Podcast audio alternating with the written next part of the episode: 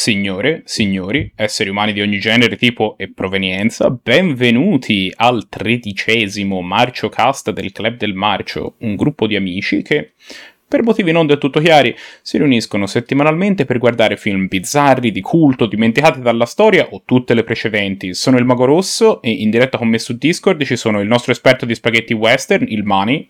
Buonasera. E il nostro esperto di ogni altro argomento intelligibile al genere umano, Pietro. Ciao a tutti. Buonasera Pimpi, come va? Io bene, sono un po' in soggezione perché stare al cospetto di Pietro un pochino è una, un'esperienza importante, però insomma per il resto bene. No dai, ci divertiamo. Sì, sì, ci vogliamo bene, ci diamo i bacetti. Dunque, stasera parleremo della serata marcia del 5 aprile, che era Pasquetta, vedremo un pochino che cosa ci hanno propinato stavolta i dati del marcio. Noi ogni settimana lanciamo i perfidi dati del fato e lasciamo che siano essi a decidere che cosa vedremo tra le innumerevoli pellicole che si annidano nella cineteca del marcio. Questa settimana il primo film che abbiamo visto è stato Il cacciatore di zombie, che in realtà il titolo italiano tradisce un po', è un, titolo, è un film che in lingua originale era noto come Juan de los Muertos, ovvero One of the Dead nella distribuzione anglosassone.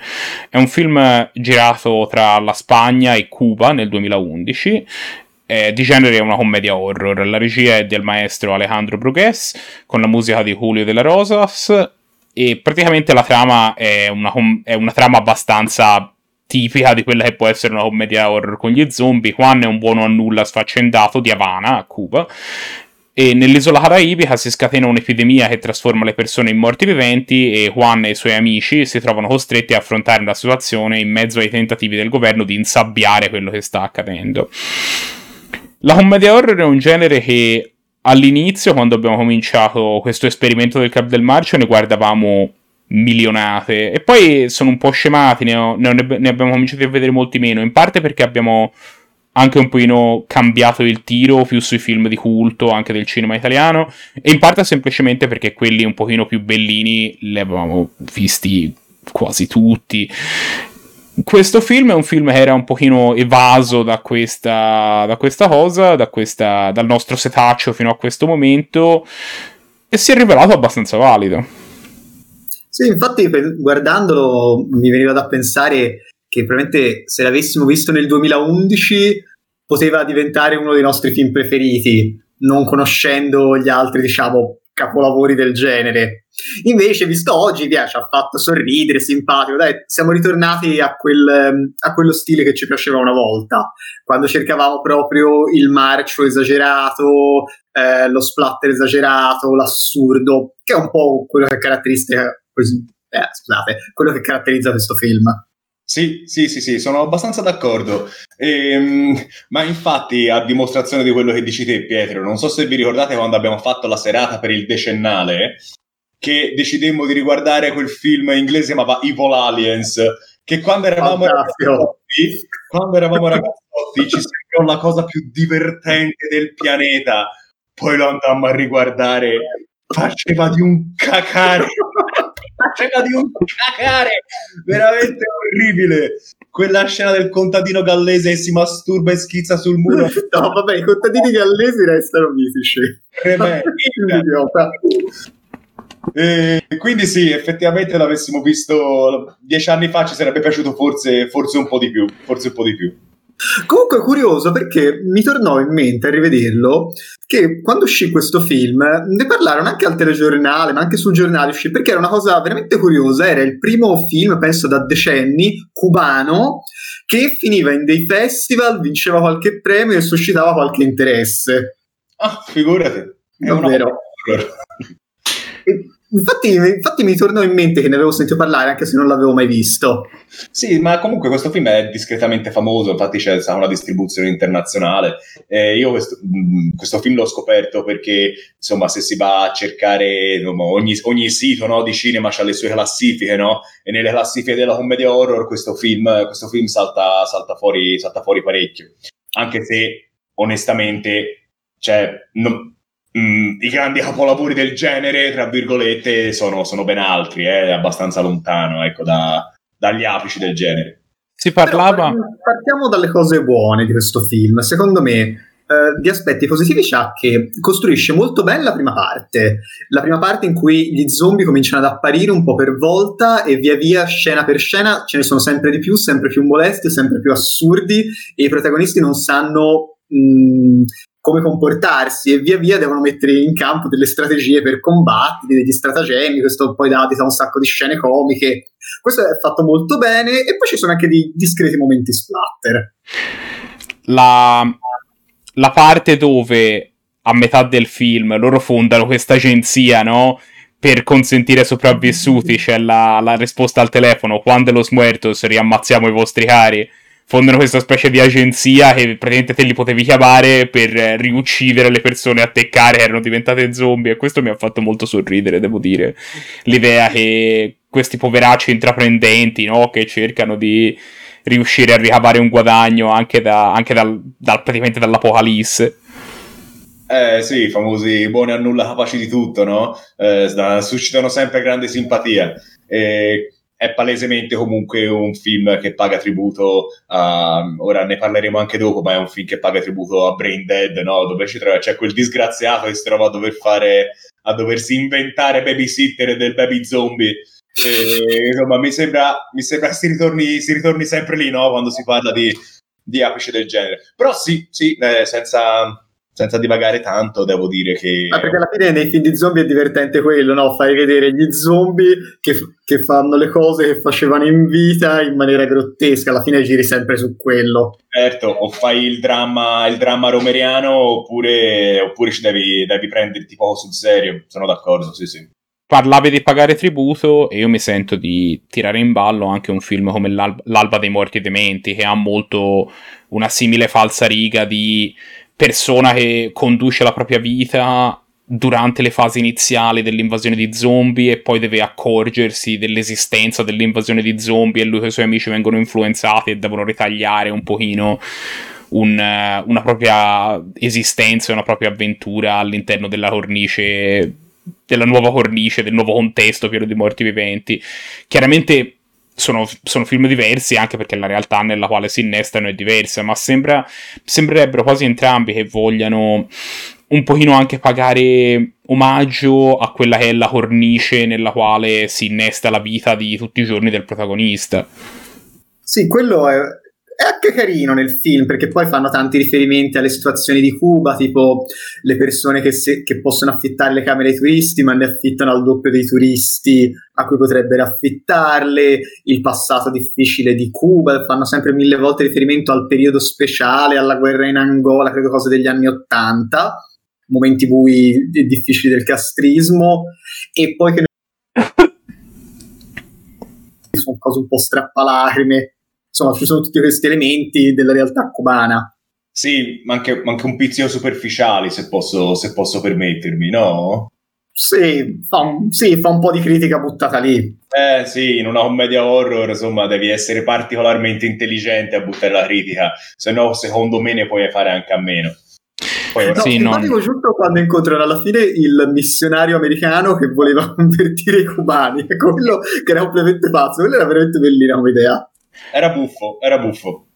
È buffa soprattutto la sua entrata in scena a cavallo di questa jeep con l'arpione e poi va a giro decapitando una folla di zombie. Quella è una, una scena che ci ha particolarmente entusiasmato. Sì, sì, era carina, carina. Anche se secondo me, come al solito, il meglio questo film lo dà quando il sangue è vero, diciamo, quando l'effetto è analogico, mentre l'effetto digitale eh grazie è sempre troppo pacchiano, proprio brutto, brutto, brutto, brutto, brutto. Sì, quello sì. Mm. Sì, il digitale e la fotografia di questo film erano le cose peggiori. No, la, la, fotografia faceva veramente schifo, era tutta desaturata, brutta, non, non rendeva per niente Cuba. Eh, veramente allora, brutta. Posso dire forse a parziale difesa del film che diciamo non, la siamo, non, abbiamo visto questo film proprio in una qualità Blu-ray, diciamo, quindi forse non è colpa sua. Però non, non, non era Kubrick, ecco, sicuramente. Non era Kubrick, però devo dire che in realtà alcune delle scene che abbiamo visto dove loro combattono contro gli zombie o comunque dove, ci, dove cioè alcune scene sono filmate abbastanza, sono messe in scena, sono progettate abbastanza bene, quello mi, quello mi è piaciuto, ci sono un paio di, di, scorci della città invasa di zombie che sono molto, sono, sono abbastanza ben fatti, ecco, secondo me. Sì, ma infatti, ma guarda, ma ora non l'abbiamo ancora magari specificato, ma parliamo di un film che mh, tutti noi abbiamo ritenuto ampiamente sufficiente, eh? sì, sì, sì, certamente, ed è facile quando si fa un film del genere cadere nella mediocrità assoluta o anche nella, nella scarsezza, no? quando si parla di qualità. Invece questo film è abbondantemente, abbondantemente sufficiente e come diceva prima l'ottimo Pietro, eh, è stato notato a livello internazionale per questa qualità. Quindi certo, sì, hai, hai assolutamente ragione. Beh, penso per esempio a certi film orrendi che abbiamo visto con zombie di Uwe Ball, eh, ti sì. giuro, cioè, sì. questo... Hai nominato Uwe Ball? Eh sì, l'ho nominato. Non si no, poteva. Non si può. Ah, non si può, ok. Prima o poi doveva succedere il vecchio Uwe. Eh... Dici il nome di Uwe Boll tre volte davanti a uno specchio, compare e ti costringe a guardare... Merda. Non lo so, Blabberella. sì. Qualcuno schifo. Blabberella. Eh, abbiamo avuto anche, questo lo diciamo per i nostri ascoltatori, abbiamo avuto il periodo Seagal, il periodo Dolph Lundgren, il periodo Van Damme, abbiamo avuto anche il periodo Uwe Ball e ne abbiamo visti veramente tanti, forse troppi. Ci sono... Ci sono dei momenti particolarmente salienti che vi hanno entusiasmato in questo film? Mm, come ti dicevo, le scene in cui eh, diciamo la, il sangue scorreva a fiumi ed era un sangue vero, mi sono sinceramente divertito, certo. Però non, non è che ho fatto i salti di gioia, ecco. Forse mi sono espresso in maniera troppo criptica. Stavo cercando di farci passare, farci transire verso i Ninja d'Oro. Ah, allora vai. No, allora, questo film eh, comunque complessivamente ci ha molto divertito e si prende ben tre, citaz- ben tre candidature. Ole! Quindi, Candidatura numero uno, migliore citazione. Punto in cui il personaggio Cina, gran personaggio di questo film, tira fuori un bellissimo mangerai merda tutti i giorni, come Alice nel paese delle merdaviglie. Grazie, grazie. Poesia. Poi, miglior scena che ce lo ha fatto esclamare, come diciamo noi, una simpatica scena in cui da una certa situazione l'inquadratura si allarga e vediamo che il personaggio di Lazaro ha l'uccello fuori dai pantaloni e infine il miglior ammazzamento quando appunto il personaggio di Jones eh, era il missionario, giusto? Mi pare proprio sì. di sì. Pre, uh, sta affrontando uno zombie ed ecco che lo inchioda con un paletto fissato a un arpione, poi prende, lo gira tutto intorno e comincia a decapitare la folla di zombie che lo sta circondando. Funziona. Volevo siamo passati un pochino molto, molto, rapidamente a questa cosa. Lo dico postumamente, noi ogni film cerchiamo di vedere se ci sono dei, eh, dei momenti che ci entusiasmano particolarmente o degli elementi che ci entusiasmano particolarmente perché a fine stagione diamo il, premio, offriamo i premi Ninja d'oro all'eccellenza nell'essere film brutti e per ogni ci sono diverse categorie e queste, queste erano le categorie che ci hanno particolarmente ci sono particolarmente piaciute. Se questo film fosse particolarmente piaciuto a uno dei nostri a uno dei nostri ascoltatori, che cosa potrebbero vedere che è più o meno sulla stessa falsariga? Allora, ce ne sono veramente tanti. Uh, noi del club, per uscire proprio dall'ovvio, ma rimanere su un po' di qualità, consigliamo sicuramente il secondo film di Peter Jackson del 92, Brain Dead, noto anche come Splatters di schizzacervelli, un fenomenale horror, eh, anche commedia, ambientato in Nuova Zelanda, pieno di zombie e ritenuto ancora oggi, credo, il film con più sangue schizzato nella storia. Bellissimo, un capolavoro. Poi un altro film che vedemmo molti anni fa, eh, che è del, due, del 2001, una produzione sempre spagnola, Plaga Zombie, Zona Mutante. Argentina. Film... Argentina, ah ok, Argentina. Eh, anche questo film, eh, sempre horror, horror, commedia, un monte di zombie, alla fine anche degli alieni, se non mi ricordo male, e un monte di personaggi grotteschi, molto divertente. E poi un, una, un tocco particolare, eh, sempre con l'aiuto di Peter Jackson, eh, del 2004 Black Sheep, in cui stavolta sempre gli zombie, ma le pecore zombie in Nuova Zelanda. Andai a... Quindi, quando gli zombie incontrano i mostri in una situazione particolare. Molto. Tutti e tre molto consigliati.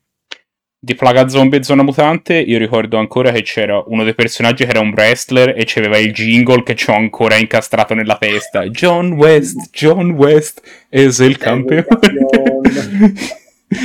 Datemi un voto. Ehm, io, senza dilungarmi oltre, gli do un buon 6 e mezzo. Caldo caldo. Ma secondo me si merita un onesto 7 perché è un, è un passabile film. Guarda, anche discreto se si vuole iniziare qualcuno al, fi- al cinema non ovvio. Guarda, è un film che a me ha fatto ridere quando mi dovevo far ridere, mi ha, dato, ha messo in scena un bello splatter quando doveva mettere in scena un bello splatter, quindi sono d'accordo con te, gli do anche un bel 7. Mi mi è sembrato più che meritevole. Il secondo film di cui vi vogliamo parlare stasera è Jonathan degli Orsi, un film uscito in Italia nel 1995 di genere western, con la regia di Enzo C. Castellari e le musiche di molte persone in realtà, ma citeremo Alexander Beliaev e Fabio Costantino, che è un film nel quale i genitori di Jonathan vengono uccisi davanti ai suoi occhi quando lui è ancora bambino. Lui viene adottato da una tribù di indiani, diventa amico di un orso, poi cresce, diventa franco nero e si mette alla ricerca degli assassini dei genitori. È un film la cui esistenza è quasi un po' strana perché comunque sia si tratta di un western nel quale figurano due giganti del genere come Enzo G. Castellari alla regia e Franco Nero nel ruolo dell'attore principale, ma è un film uscito molto dopo quello che è il periodo d'oro degli spaghetti western nel 1995. Assolutamente sì, assolutamente sì. Ora, prima di andare a parlare della genesi, della genesi di, questo, di questo film, come giustamente ti hai detto, in questo film ci sono Enzo G. Castellari e Franco Nero sono due giganti del genere, ma non sono soltanto due giganti del genere, sono anche due grandissimi amici del club del March, no? Enzo G. Castellari, sono amici personali ormai, cioè, eh, Enzo G. Castellari è un regista famosissimo, un regista che come tutti coloro che, hanno, insomma, che fanno parte del movimento del, Uh, del cinema di genere italiano è tornato in auge negli ultimi anni, soprattutto grazie a Tarantino. C'è poco, è, è brutto dirlo, ma c'è poco da girarci intorno e grazie a lui. E, um, è un regista che ha tagliato anche lui tantissimi generi. Lui ha dato tanto con lo spaghetti western, però si è dedicato, si è dedicato eh, al poliziesco, si è dedicato all'horror, si è, altri, si è dedicato anche con un ottimo successo al post-apocalittico, quindi alla fantascienza. E soprattutto ha instaurato un lungo sodalizio spalmato su tre decadi con Franco Nero, uno degli attori italiani più famosi al mondo. Eh, ora noi gli vogliamo bene, ha fatto un sacco di film di B-movies, ma rimane uno, eh, un attore che viene stimato anche a Hollywood, infatti ha avuto anche recentemente delle parti importanti, ha, fatto, um, un, ha avuto un ruolo in Joe Wick 2, per esempio, ma anche lì Franco Nero, un assoluto dio per quanto ci riguarda. Eh, noi lo seguiamo dalla, dagli albori del nostro, della nostra avventura e ci ha donato film eh, di ogni genere, lo spaghetti western, ma soprattutto lo spaghetti western con le Colt Cantarno Morte di Fulci o Il Mercenario, Vamos a matar compañeros, la polizia incriminaleggia sobe del poliziesco, ma i film di guerra, i thriller come Stridulum, eh, anche quello forse era quello che Era un'operazione ardita, Steve. il cacciatore di squali, ma mh, mm, neanche trama. Comunque, Franco Nero è anche un attore considerato giustamente, secondo il mio modesto parere, un attore di livello. Infatti, sue, le sue origini negli anni 60 affondano proprio nel dramma e poi lui esplode nel suo ruolo, quello più famoso di tutti, quello di Django, no? nel 1966. Lui resta nel famosissimo Django di Sergio Corbucci, film che poi eh, lo consacrerà come star del fenomeno insomma, del cinema italiano, tanto è vero che poi verrà ritirato fuori sia dal già citato Takashi Miike con Sukiyaki Western Django, sia da Tarantino stesso in Django Ancede del 2012, dove Franco Nero avrà anche un, un cameo. Però Prego, prego. Comunque è anche un grande attore mainstream, ha fatto, che so, Il giorno della civetta, ma mille altri film, anche per Hollywood.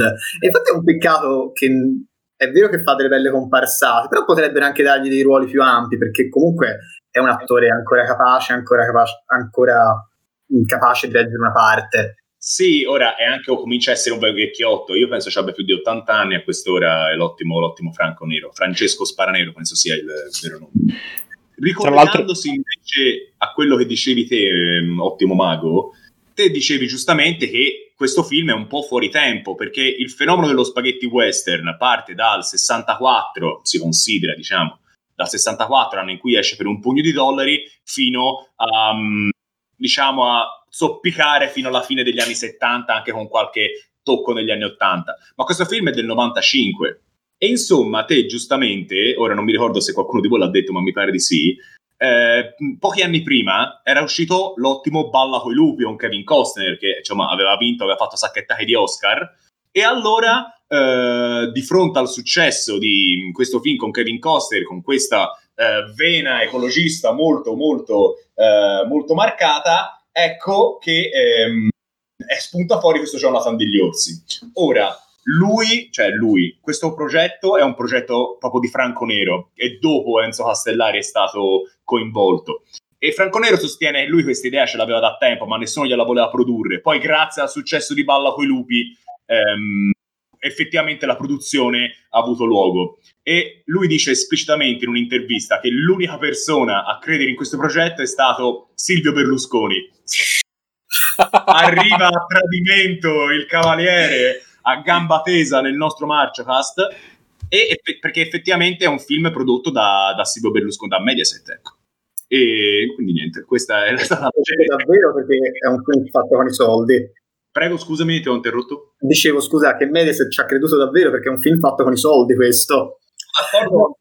Ma tornando a Balla con lupi, infatti, il punto è che Balla coi lupi fa proprio un rilancio del western inizio anni 90, mentre negli anni 80 il western sembrava morto, non c'è quasi nessun western eh, famoso degli anni 80.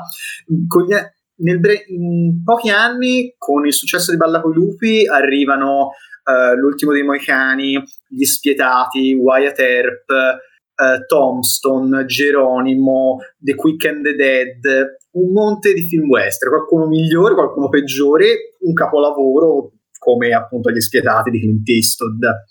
E quindi anche secondo me Franco Nero, che ha lavorato tanto a Hollywood, ha sentito che era il momento per cercare di rilanciare il genere che l'aveva reso famoso. Sì, e secondo me ci riesce anche con una certa, con una certa dignità, ecco. Uh, il film è un po' lungo, è un po' lungo e diciamo che si vede che se lo porta proprio tutto Franco Nero sulle spalle perché c'è davvero tante, tante, tante inquadrature di Franco Nero che guarda verso l'infinito. Tutte inquadrature che a me sono piaciute, eh, ci tengo a sottolinearlo, e non si pensi che io critichi il maestro. Però effettivamente c'è un po' un indugiare sullo sguardo celestiale di Franco Nero. Mm. Visto che avevano John Saxon, avrebbero anche potuto sviluppare di più il cattivo, già che avevano l'attore. Ma non solo, avevano anche un altro ottimo attore si chiamava David, David Hess, che noi conosciamo perché faceva tutti, aveva lavorato anche in Italia, ma lui faceva tutti questi film Rape and Revenge, penso che lui abbia recitato in, uh, L'ultima casa a sinistra, mi pare, di Wes Craven, credo, ora spero, vado un po' a memoria, spero di non aver detto un'idiozia, però ehm, insomma era un attore famoso, era un attore famoso, c'è anche lui effettivamente lo sciupano un po' un pochino, cioè tutta l'attenzione rivolta a Franco Nero che eh, ricorda, ricorda, nell'aspetto e neanche nelle tematiche eh, un un altro vecchio film si chiama Cheoma, forse, forse uno dei migliori spaghetti eh, non di Sergio Leone mai, mai prodotti. E, però, senti, ora io forse sono di parte, però a me il film è piaciuto. In particolare, secondo me, eh, regge proprio bene tutta la, mh, tutta la, parte iniziale del film in cui c'è la storia contemporanea, in cui c'è un, uh, un Jonathan maturo che eh, porta avanti la sua, la sua, storia e contemporaneamente con addirittura gli attori eh, nella stessa scena un bambino che interpreta eh, Jonathan degli Orsi eh, appunto subito dopo che i suoi genitori sono stati uccisi e quindi eh, si vive contemporaneamente la storia un, del Jonathan nel presente che eh, vive la sua vendetta con tutte le sue turbe psicologiche del caso e il piccolo Jonathan che è orfano eh, cresce insieme a questo, a questo cucciolo di orso, anche lui è orfano. E secondo me funziona, funzionava molto. Dura tanto, sono d'accordo. Però me sì, dura tanto anche perché in realtà abbiamo visto la versione integrale. Forse se avessimo visto la versione cinematografica IMDB dava la durata, mi fa, non mi ricordo se è un'ora e 28 minuti o un'ora e 32 minuti, quindi probabilmente avremmo, sarebbero state tagliate forse un pochino, più di, un pochino delle scene un pochino più blande e sarebbe rimasta più azione e ci avrebbe portato di più. Sì, però era un film molto ambizioso, quindi secondo me abbiamo fatto bene a provare a vedere la versione estesa. Sì, secondo me molto valido questo film, alla fine, anche se non è originalissima, l'idea, che è buona, uh, giustamente come dicevete assolutamente gli attori di cose perché allora ti puoi avere un monte di comparse, la location bella, le scenografie, un intero villaggio western che leggevo i tecnici russi non gli avevano fatto le scenografie, gli hanno proprio fatto il villaggio, cioè hanno proprio fatto delle case con, diceva addirittura le tubature e gli impianti elettrici. Tanto che, tanto che ogni tanto ci trovavano degli ubriachi dentro che si erano andati così a dormirci. Welcome to Russia. Ecco e quello fa tanto. E poi aggiunge una bella fotografia di qualità che fa molto per questo film perché almeno hai questi grandi e bei paesaggi e li, li esalti un po'. E questa... con delle belle scene ben girate, ben coreografate, eh, anche dei rallenti, delle scene di combattimento molto curate, anche qualche scena potente, tipo quando c'è Franco Nero viene tipo quasi crocifisso. Bello, guarda, sì. Questo, questo, funziona. Quello che non funziona, secondo me, è eh, la sceneggiatura che è un po' tirata per le lunghe, tutto un po' tirata per le lunghe, sfilacciata, non finisce mai. E la struttura del film come è montata, perché c'è appunto, come dicevi te, strettamente una prima parte e poi una seconda parte che sembra quasi due film separati. Sì. E non ti riesci mai a coinvolgere. Sì, ma cioè, a un certo punto io, ora magari forse mi sono distratto a un certo punto, però ho avuto un po' di difficoltà a mettere insieme, mettere insieme le scene, cioè mi è sembrato che mancasse qualche cosa per arrivare alla, alla resa dei conti, perché c'è tutta questa scena introspettiva, questo momento introspettivo in cui lui ragiona sull'effettiva inutilità della vendetta nei confronti di coloro che hanno ucciso i genitori, e poi dopo c'è la resa dei conti con il cattivo di turno e sono un po' buttate una dopo l'altra senza, senza una buona connessione, nonostante una lunga durata, ed effettivamente azzoppa un po' la qualità del film. Io voglio premettere che se facessero un film che si chiama semplicemente Franco Nero guarda verso l'infinito con, con lo sguardo malinconico per 90 minuti, probabilmente comprerei il Blu-ray. Ci ho detto, effettivamente tutto questo che avete detto è vero, si nota, si nota, si nota parecchio. Ci sono anche alcuni elementi un pochino che sembrano un pochino sconnessi. A un certo punto c'è un gruppo di balordi che sembrano usciti da un film post-apocalittico che la cui presenza è rimasta un, pochino in sospeso. Le scene dell'orso, molte sono immagini di repertorio e si vede un pochino che sono immagini di repertorio. E, però comunque sia il film ha, ha, ha sicuramente ha sicuramente molti. ha sicuramente anche dei bei momenti. La scena che citava Pietro, dove quasi crocefiggono Jonathan degli Orsi e lui parla con. Um, e lui parla con uh, il, um, il sicario nero di, di John Saxon, dicendogli. facendo. parlando di come l'uomo bianco prima gli indiani e anche. E anche, e anche le persone di colore, ma anche per esempio a un certo punto dopo che viene liberato, lui fa deflagrare il Derrick di John Saxon. Perché questo film ha questa trama dove John Saxon è alla ricerca del petrolio, no? Lui gli fa deflagrare il Derrick di John Saxon e gli dice. Non, non, mi ricordo esattamente la citazione, ma mi pare che gli dia una cosa sulla falsariga che il progresso può infilarselo su per il cosiddetto. Non è così crudo, Franco Nero non lo sarebbe mai. Però oh, gli dice di tornarsene col suo progresso là dove sto venuto perché e c'è questa tematica molto. Sto un po' dicendo cose una senza fila, quindi adesso mi, mi adesso tacerò. No, no, non tacere. Non tacere, sei sempre saggio. Eh, comunque, un'altra cosa secondo me simpatica era che gli indiani in realtà erano proprio mongoli, ma erano mongoli di Mongolia, quelli di Thomas mm. Millian praticamente. E quindi c'erano questi poveri mongoli con le, queste parruccone nere che effettivamente erano un po' da B-movies, funzionavano bene. per quali candidature, quali candidature si è meritato questo film? Indugi, questo film non ha ottenuto molte candidature, ma due significative, come miglior Westner, eh, che eh, è sempre una bella categoria, e il miglior groove, perché c'è tutta questa parte iniziale del, dell'introduzione al film che c'ha questo bel pezzo country che ci è piaciuto e quindi due nomination se le becca dritte dritte. Sì, in generale la colonna sonora di questo film eh, ci, ci è piaciuta quasi tutta, ecco, è sempre... C'era anche un personaggio pardo che sarebbe stato quello che suonava questo pezzo country, che forse gli avrebbero dovuto dare più spazio. È vero, è vero, è vero. Eh, comunque la, la canzoncina di, di Jonathan l'abbiamo cantata per un quarto d'ora. Jonathan of the Bears. Eh, della serie Geralt di Rivia, togliti, non sei nessuno. Se sì. questo film...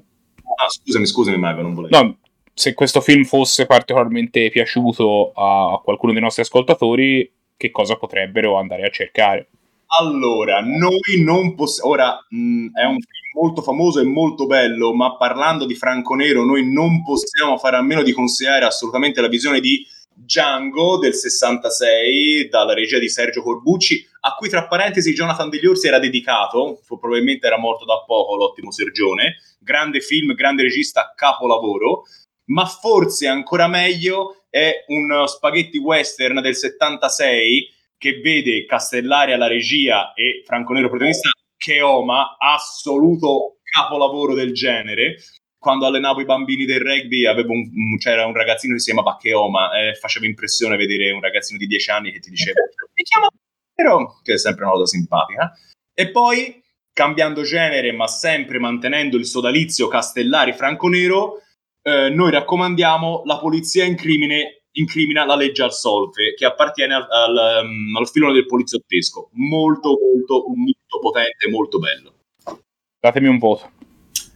Io penso fuori 7, forse un po' da 7 meno, 7 meno, 7 perché li voglio bene, però probabilmente 6 penso sarebbe, sarebbe migliore. Guarda, complessivamente funziona con tutti i suoi limiti, per cui anche perché vogliamo bene al buon Francone, un bel 7 glielo do. Mi trovo anch'io un po' diviso tra il 6,5 e il 7. Perché comunque sia il film. Non è, un, non è un brutto film, è un buon film, però c'è questa sensazione che avrebbe potuto darti di più. E forse è solo perché si dilunga, ma gli darò 7 comunque sì, anche io, dai. Sono più o meno come il Mane, 7 meno, diamogli sto 7. No, allora fuori dalla telecamera mi fa Franco Nero. io voglio, Voglio ricordare a tutti i nostri ascoltatori che se avete bisogno di altro club del marcio nella vostra vita potete seguirci su Facebook, facebook.com barra club del marcio, su Twitter at club del marcio oppure su Instagram dove siamo club del marcio official. Potete anche mandarci una mail a ilclubdelmarcio.gmail.com e se questo video vi è piaciuto ci aiuterebbe tantissimo se poteste iscrivervi al canale e mettere mi piace al video e commentare anche se volete, met- se volete scriverci cose, sono tutte cose che sono tutti numerelli che alimentano l'algoritmo e a noi, a noi aiutano. Ad ogni modo, questo è quello che avevamo da dire sui film di questa settimana, ma la settimana prossima ce ne torneremo con altri due film. Ci vediamo allora. Ciao a tutti. Ciao. Ciao belli.